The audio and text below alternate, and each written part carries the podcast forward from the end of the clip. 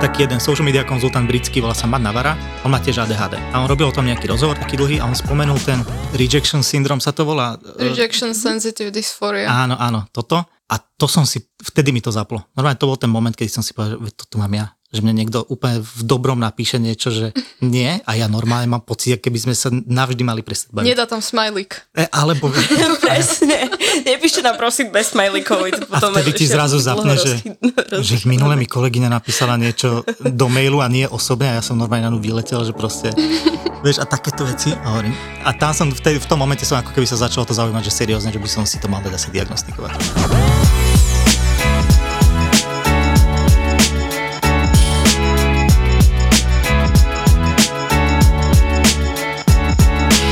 My vlastne nahrávame postojačky. Fakt? Bolo by si to lepšie, ako teraz by nám to narušilo setup, ale... Nie, to si neviem ani predstaviť, to som nikdy nerobil, ale... Tak to preto máte také krátke časti. Ja, ja sedím potom hodinu a pol sa vykecávam. To chápem. No uvidíme, ako nám to Po pôjde. polodine mi kríže vyplo. Dobre, tak my sme už nejak tak prirodzene začali, ale ešte by to chcelo nejaký poriadny úvod, lebo konečne tu máme hostia našom krásnom podcaste Čistý chaos. Je Tony Dubravec a tí z vás, ktorí sa aspoň trochu pohybujú alebo aspoň trochu lížu marketing, tak ho určite poznajú, lebo Tony je celkom veľké marketingové meno, známe meno práve z marketingového sveta. Tak eh, Tony, predstav sa možno tým, ktorí ťa až tak nepoznajú. Ja. Ďakujem veľmi pekne za pozvanie, ahojte. Vítaj tam. Veľmi sa teším, že konečne môžem rozprávať len čo inom ako o marketingu. Takže teda dúfam.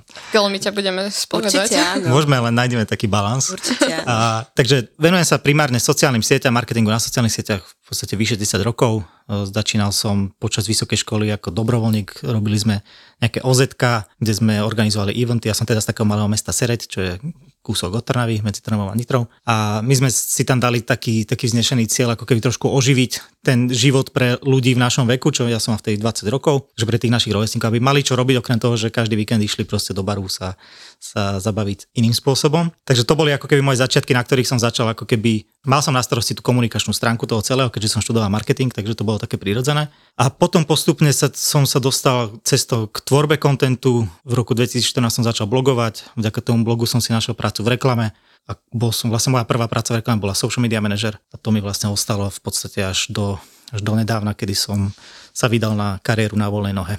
Ale stále okolo sociálnych sietí. Mňa by ešte zaujímalo, že uh, vymenuj projekty alebo hobby, ktorým sa venuješ. Keby si to mal tak z- zhrnúť, Teraz? lebo my ADHD people toho radí robíme, že veľa vecí naraz, Mhm. uh, ideálne 100 a ešte niečo popri tom.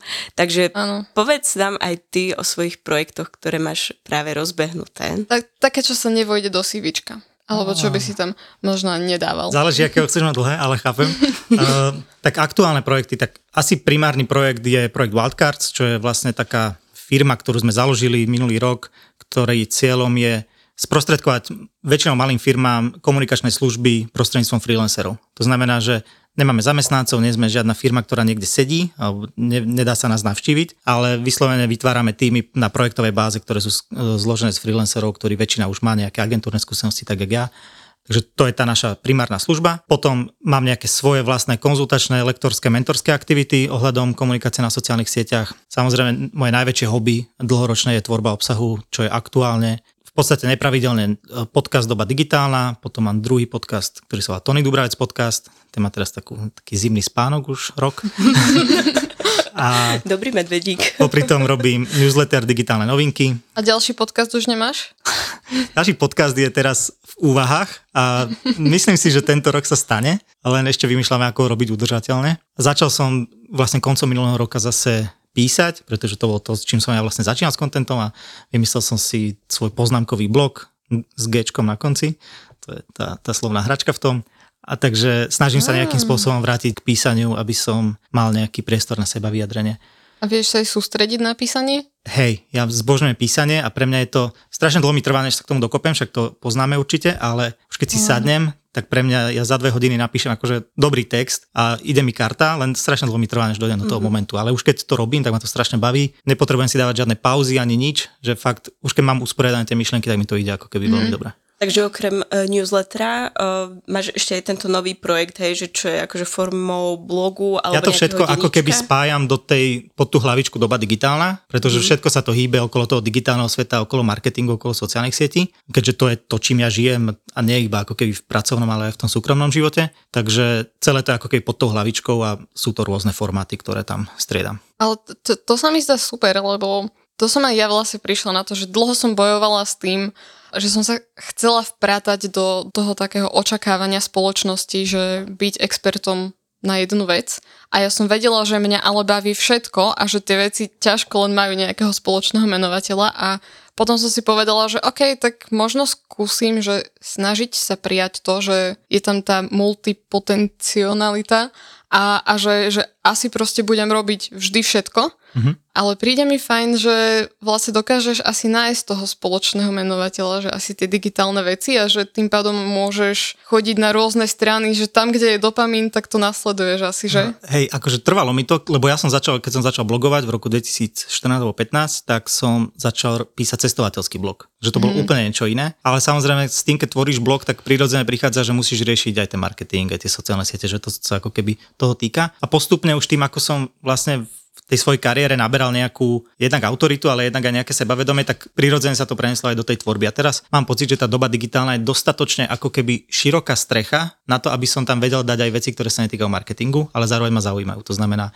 možno nejaké viac spoločenské, možno viac všeobecne o internete, ale nemusí to byť marketingové, vieš, takže teraz mám pocit, že to je dobré, ale kto vie, ako sa to zase vyvinie, vieš, možno je to stále iba prechodné obdobie. Ono sa to strašne často mení, vieš, že jeden deň si vymyslím niečo nové, ďalší deň potom premigrujem vlastne celý newsletter z MailChimpu na Substack, potom vlastne zistím, že Substack má nejakú, nejaké PR dizastre ohľadom toho, že nechcú vymazávať nejaký nacistický obsah, takže teraz vlastne mám dilemu, že mám ostať na tom Substacku, ale som tam už pol roka teraz vám zase si preč, takže sú to také veci, takže teraz si musím zaklopať veľmi potichu aby, aby to vydržalo čo najdlhšie. No. Asi si už dobrý v tom driftovaní z jednej strany, no, z jednej domény na, na druhú. Naučíš sa s tým žiť a je, je to halus, lebo nestane sa ti, že sa uzavrieš do takej škatulky. A to som s tým som ja mal aj veľký problém, aj keď som teda písal ten cestovateľský blog, že som nikdy nechcel byť travel to, to je nič, ja, chcem, ja som chcel byť proste, že Tony Dubravec, ktorý v nejakej fáze svojho života rieši nejakú tému, ktorá ho zaujíma. A to si myslím, že teraz som niekde, že si to asi akože môžem v úvodzovkách dovoliť. Ja by som sa ešte spýtala, že aký typ písania máš najradšej, lebo podľa mňa, keď tvoríš obsah ako marketer, musíš písať trošku inak, e, newsletter píšeš trošku inak, tento obsah pre dobu digitálnu píšeš tiež trošku inak.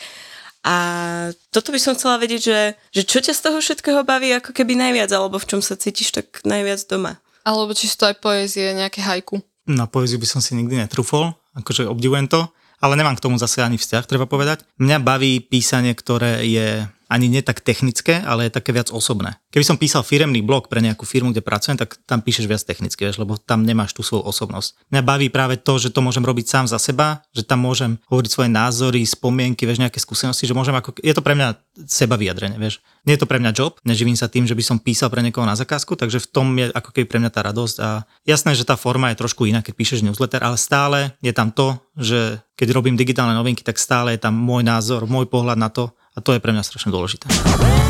Poďme sa určite baviť aj teda o diagnóze, ktorá nás spája. Ja by som chcela v prvom rade vedieť to, ako to vnímaš ty. Či berieš uh, eh, ADHD ako nejakú, že inakosť, slabosť, superschopnosť, vidíš nejaký možno aj rozdiel medzi tým, kedy ti to bolo diagnostikované alebo nie? A úplne presne tie tvoje pocity a dojmy, to je tvoj priestor, kde budeme veľmi radi, kde pozdieľaš práve ten svoj názor na to, ako to ty, ty som dala vnímaš. 10 otázok, 10 otázok na roz...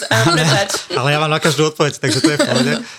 Áno, prehovorilo všetko. Pre mňa bola samotná diagnóza ako keby iba odpoveď na niečo, čo som, čo niekde ako keby v tom podvedomí proste existovalo. Takže pre mňa sa v podstate nič v živote nezmenilo tou diagnózou. Iba som pochopil, že niektoré veci, ktoré mi spätne nedávali zmysel, mm-hmm. sa diali pre niečo. A to, či to boli nejaké konflikty, alebo proste, ja neviem, však o mne zase nie je úplne tajomstvo, že som celkom fluktuant. Preto som teraz už začal podnikať, aby som sa tomu vyhol, lebo... Myslím, že to máme všetci veľmi no, podobné. Keď si, keď si všade rok. A, hey, a ja, ale ja, ja, som reálne potom už si začal spýtovať to svedomie, že teraz, veď, fakt som divný, veď, že, ale mňa to reálne, že prestane baviť po tom roku, normálne to je pre mňa zlom, že mňa, mne to príde úplne stereotypné, že už všetko poznám, že čo, na čo som tu, že čo, a normálne niekedy sa mi to prišlo až také, že som stratil ten zmysel, že som sa začal zamýšľať, že, že čo tu vlastne robíme, že čo, sa, čo toto je za prácu. A potom takže som mu potreboval zmeniť. Alebo potom, vieš, taká tá impulzívnosť, to mám v sebe, akože okamžitý rage strašný, ktorý ale trvá, že 30 sekúnd a ja som potom, keby si ma, vieš, prepla. Bože a, môj. No. my, my, my tu úplne plačeme za mikrofónom, jak ano. sa s tým vieme stotožniť. No, je to... Monika sa smeje, presne. Neviem, neviem, či kvôli tomu, že vie, že hovoríš zároveň aj o mne, alebo sa vidí aj sama v tomto všetkom. Aj, aj to, to, že po roku ťa prestane niečo baviť, to samozrejme na zobe a ten rage, oh áno. No. Och, áno. Že pozeráš na tých hovorila, ľudí, ktorý... že som si rozbila asi 6 počítačových myšiek za rok. Ježiš, to moja priateľka, keď sedíme spolu v pracovni a mne nejde kliknúť alebo mi odpojí myšku, to je, jež, to je hrozné.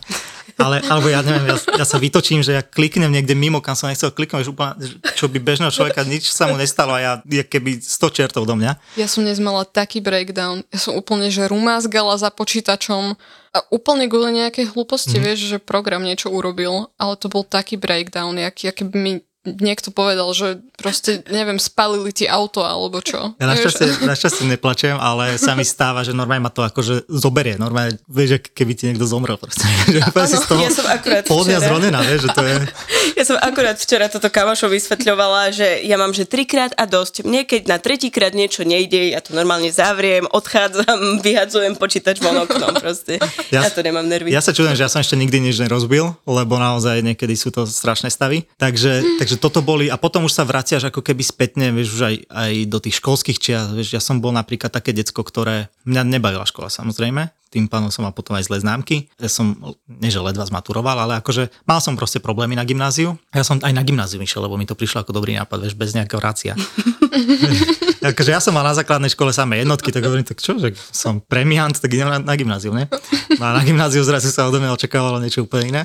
Takže ja som bol ten typ, že čo spával na hodinách, vieš, také, že a postupne, vtedy ti to neprejde divné, lebo si povieš, že puberta, neviem, takéto veci. Hej, že skok. No. Ale keď zrazu na to spomínaš a zistíš, že ako diametrálne odlišné od toho, ako sa správali všetci ostatní v tej puberte mm-hmm. to mhm. bolo, že to je divné. Takže vlastne, a ja som potom nejako sa začal dostávať ako keby k tej téme ADHD, samozrejme cez sociálne siete, ako dneska väčšina asi ľudí vie, že a už si to začne vrtať, vieš, že, a teraz si hovoríš, nie je to ako keď si začneš googliť syndromy niečo, čo symptómy niečo, že hneď máš proste najhoršiu Aj, chorobu. Všetky diagnózy vieš, sveta. Takže to, akože bol som voči tomu skeptický, že nebol som samozrejme ten, ktorý by si nepovedal, že mám ADHD, ale zrazu, keď vidíš proste stále viac všetkých tých memečiek a tých vtipov a príde ti to strašne že relatable, a si povieš, že musím niečo s tým robiť.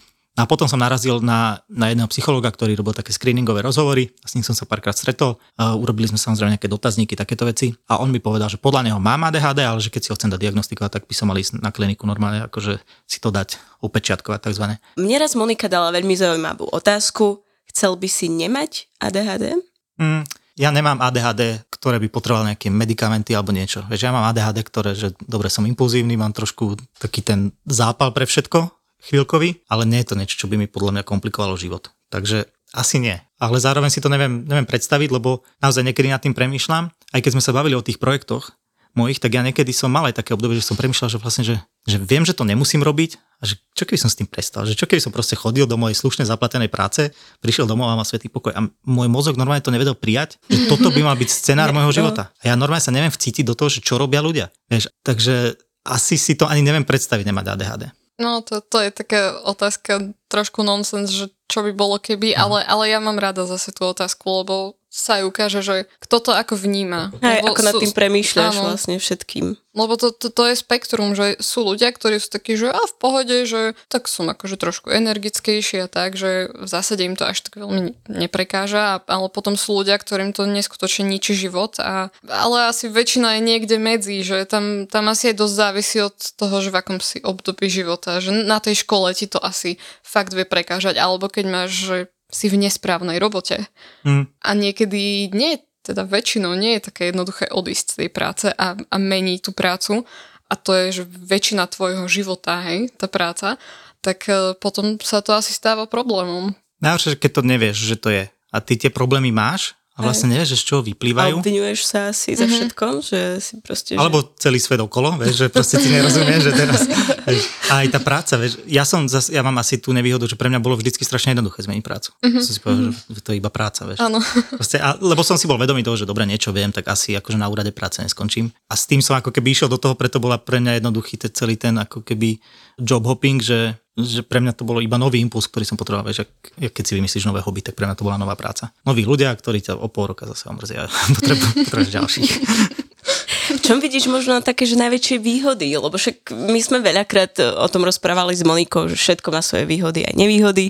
Aj teda táto naša diagnózka, vieme z nej aj vyťažiť, ale vie nás pekne aj potrápiť. A to ma zaujíma, ako to vnímaš ty asi tá zvedavosť, že vlastne mm-hmm. Tým, že ťa všetko, alebo veľa vecí ťa ako keby veľmi rýchlo vie natchnúť, tak k veľa veciam sa dopátraš. A možno nejdeš úplne, že do hĺbky, alebo niekto asi áno, ale o veľa veciach máš ako keby aspoň, že základný prehľad a to je podľa mňa aj výhoda ako keby fakt, že do života, že máš ten všeobecný prehľad. Ja minule som sa smial s kamošou, som volal a on sa mi začal stiažovať na nejaké proste zdravotné problémy a ja som mu hneď v tej sekunde Google probiotika, vieš, ktoré si má kúpiť, vieš, a tuto na konferencii som stretol typkov, vyrábajú probiotika, že to by mohlo byť pre teba, vieš, a on už sa smial, že proste, že toto je jak jeho osobný Google. Takže v tomto ako keby v tej zvedavosti je to podľa mňa, je to určite výhoda, lebo naozaj sa dostaneš do takouto multidisciplinárnou osobnosťou, alebo je tam, môžeš sa stať, tak? A s tým súvisiaca asi aj nejaká taká kreativita. Že tým, že vlastne ty si potrebuješ stále vymýšľať niečo v tom živote, tak prichádzaš s tými nápadmi a žiješ ako keby... Ja som o sebe ako keby dlho hovoril, že som kreatívec, ale nie taký, jak v reklame, že ja nevymýšľam kampane alebo niečo, ale proste kreatívec v tom životnom štýle. Že proste pre mňa ako keby stále prísť niečím novým. A či to je dobre, v môjom prípade možno je to viac ako keby o tom kontente, ale niekto si vymyslí, ja neviem, chce vyrábať nejaké handmade veci, alebo vieš proste, že urobí z toho hobby zase niečo ako keby viac. Takže tá kreativita tiež je podľa mňa, podľa mňa super. Nie je to možno takéto, že ja tú kreativitu tiež vnímam u seba, že keď som mala v agentúre vymyslieť nejakú kampaň, tak to videnia, to, to je pre mňa akože hrozná úloha, to ja neviem.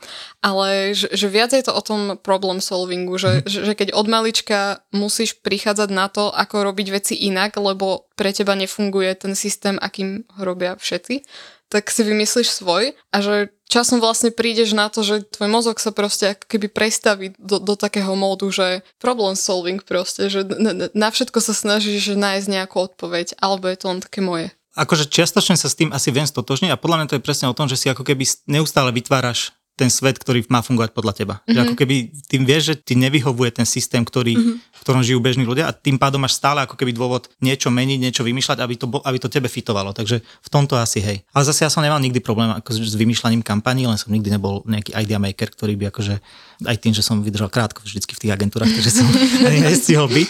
Ale akože, ale zasa ten pocit, keď sa vymyslela nejaká kampaň a ten pocit, keď ti to zrazu dáva zmysel, že, že vlastne toto je brutálna kampaň, že toto celé, ah, že toto sú brutálne nápady, ten dopamín to bolo neskutočné, to ja som vedel tak prežívať, potom si predstav, že ideš to odprezentovať a ten klient to nekúpi a ty si proste celý tvoj život je úplne v čudu. Hey, a rejection a hneď je to tam, že no proste a odmiete, Toto ťa napríklad v agentúre celého. učia, že sa musíš zmieriť s tým, že veci robíš do šuflíka. Mm-hmm. Že 90% vecí urobíš do šuflíka no, a to som, ja nikdy, to som ja nikdy nevedel prijať. Pre mňa to bolo, že, to, že potom, na, na, čo to tu robíme? No. Na, že čo to je toto za prácu, keď robíš veci do šuflíka, že proste je hrozné. No ja rovno premostím vlastne k tej práci, že ako si to všetko prežíval, lebo ty si asi tak nejak, že tušil alebo cítil, že tá úplne bežná cesta nebude pre teba, alebo chcela by som, aby si porozprával viac do hĺbky o tom, ako si to všetko prežíval a, a takisto možno nejaké výzvy alebo nejaké komplikácie, s ktorými si sa ako keby potýkal tak často, že ťa to donútilo zamyslieť sa nad, napríklad nad tým založiť si vlastnú spoločnosť. Mm-hmm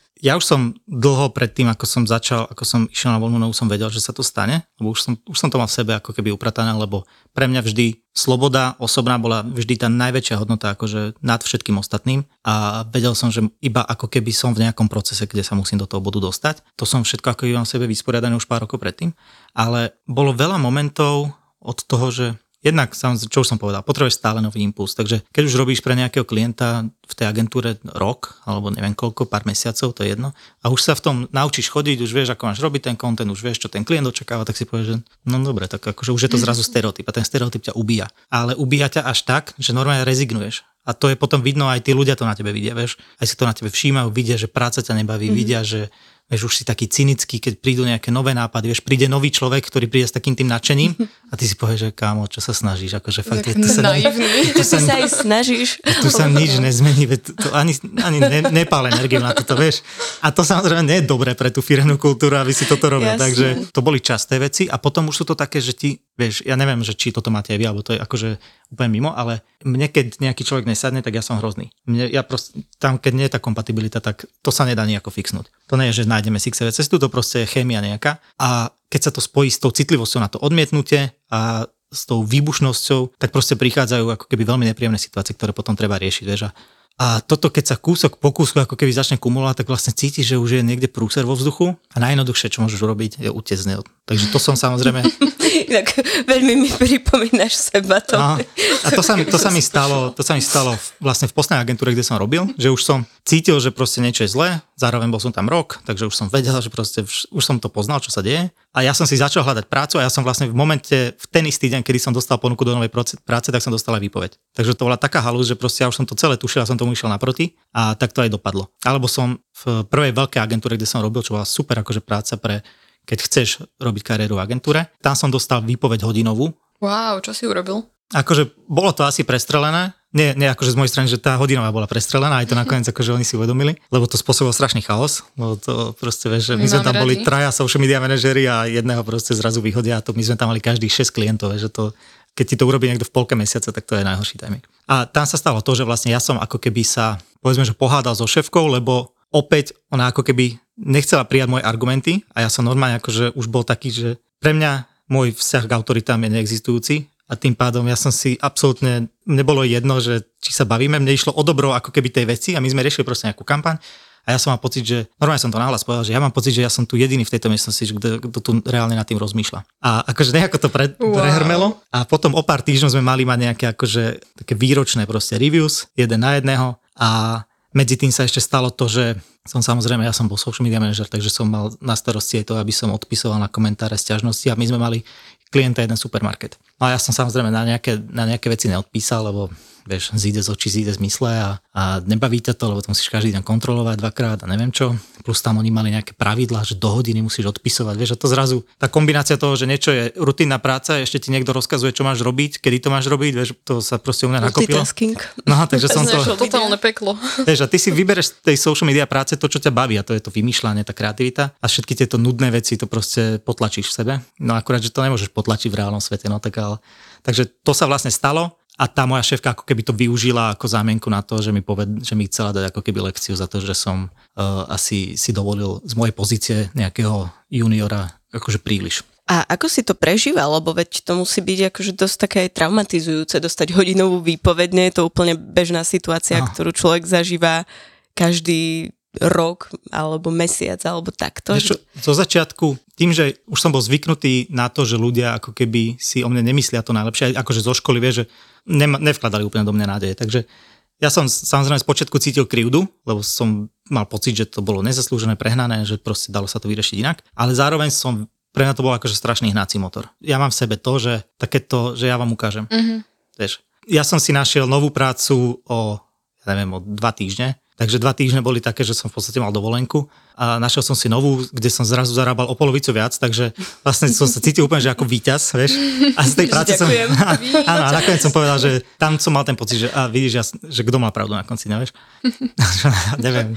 Potom postupne som si samozrejme uvedomil, že to bola aj moja chyba, že to nebolo úplne jednostranné. A skôr som to bral tak, že, že dobre, tá hodinová výpoveď bola prehnaná, ale mohol som dostať štandardnú normálne s výpovednou lehotou a so No, všetkým, vieš. A to už si vedelo o svojom ADHD vtedy? Nie, nie, ja Mhm. mm-hmm. ADHD som si nechal diagnostikovať minulý rok. Takto No, niekedy to pred rokom, pred rokom som to ešte. začal riešiť, hej. A takže vtedy som to práve že nevedel. A to bolo na tom to, že vtedy mi to prišlo, okay, že ja som asi taký a keď som sa začal ADHD dozvedať viac, tak toto bol jeden z momentov, ku ktorému som sa veľmi často vracal, že bol mm-hmm. absolútne abnormálny, že to si niekto dovolí v momente, kedy každý príčetný človek vie, že má proste zaťať zuby a byť ticho, tak ja, úplný magor, proste tam vybehnem na moju šéfku, ktorá 20 rokov bola v tej agentúre, akože brutálna kapacita a ja úplný níman proti nej proste si toto dovolím. Takže to bol moment, ku ktorému som sa veľakrát ako keby vrátil a normálne to analyzoval, že, že čím to bolo a vlastne potom som dostal tú odpoveď. Hm, že máš mozog ako Ferrari, ale brzdy ale... od bicykla. Áno, ale toto si inak na nás cením, lebo podľa mňa my sa naozaj nad sebou vieme zamyslieť, že áno, my to veľakrát ako keby prepískneme práve kvôli tej impulzivite, ale vieme podľa mňa aj veľmi dobre reflektovať a sme empatickí, čiže sa vieme možno aj potom vžiť, síce s odstupom času, už keď je všetko ako, že už keď všetko horí,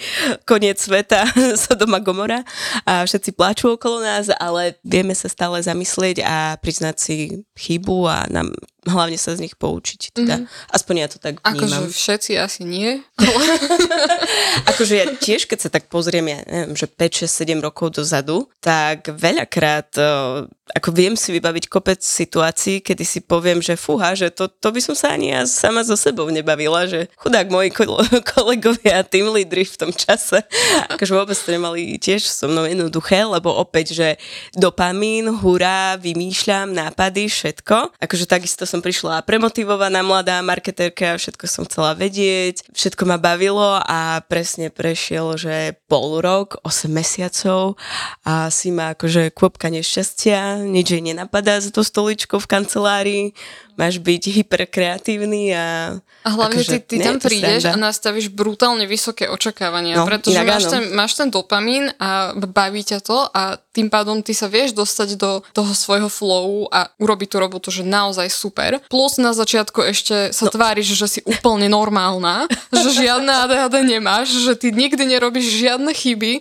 a si proste jeden, že úplne dokonalý multitalentovaný človek a nasadíš tak vysoko tú laťku, že ani potom nejaký neurotypický človek, ktorý nemá nejaký set problémov, taký ako máme my, tak eh, by ju nevedel preliesť. Čiže ešte no. sa takto aj sami niekedy sabotujeme pri príchode do no- novej práce. Hlavne ty ideš tedy na 130%, no. hej, že ty nejdeš na 100, ty fakt ideš na 130 a potom, keď sa dostávaš takto nižšie, nižšie, nižšie a odrazu máš nejaké trošku horšie obdobie, ktoré trvá možno 2-3 týždne, hej, asi odrazu na, na 80 tak ty to neporovnávaš, hej, že akože nie je to kontrast s tou stovkou, ale je to naozaj s tou 130 a vtedy to už naozaj vyzerá dosť zle. A ja som aj mala také pokusy, že dobre, ja, ja viem, no nie je to teraz ideálne, idem zabrať, budem sa snažiť, ale na mne to muselo byť tak strašne vidno, že ja už nemám ten dopamín, že mm-hmm. už mne pomaly druhí ľudia hovorili, že však, ale všetci ma veď už priznaj, že proste buď sa niečo deje, alebo že ťa to nebaví. Ne, ne, ne, že dáme, skúsime, pôjdeme, hej, no, vymyslíme, ale proste fakt už. Hej, akože... to, je, to je náročné, že keď už, keď naozaj to, sa ti to nevracia, tá energia, a že ti to vlastne nič nedáva, tak ty s tým nevieš nič urobiť proste. A vtedy ako keď podľa mňa užitočné to jednoducho prijať. Len tým, že sa vlastne celé to ADHD u dospelých je v podstate neznáma téma u nás úplne, No, ja som veľmi rád, že ste aj s týmto začali, pretože ja poznám strašne málo ľudí, ako keby dospelých, ktorí majú ADHD a v podstate väčšinu som sa dozvedel až po mojej diagnoze. A... mňa ich poznáš veľa viac, než si myslíš. A asi áno, asi áno. A tým pádom vlastne ty nevieš, že aj v tej práci, že ono to nie je až také nenormálne, vieš. A potom presne ako si hovoríš, začneš sa trošku seba obviňovať, alebo ako keby tým, že aj asi máme tendenciu overthinkovať niektoré veci, tak mm-hmm. začneš proste na sebou rozmýšľať, že a zbytočne, vieš. Takže je to, je to tak, je to niekedy, v tomto to vie byť náročné. No, overthink je môj najlepší kamoš hneď po Monike. Čo ty a prokrastinácia? Som král prokrastinácie. Máš nejaké tipy, ako, ako nad ňou vyhrať, alebo ako nad ňou vyhrávaš, keď máš ťažké dny alebo ťažké chvíle? Milé pandičky, tak toto bola epizóda s Toným Dúbravcom a ak chcete počuť aj náš bonus navyše, choďte na naše prémiové toldo. Stojí to asi toľko ako jedna láskonka v bratislavskej kaviarni, alebo ak nás chcete podporiť aj iným spôsobom, tak môžete tak urobiť na Buy Me a Coffee. Ďakujeme.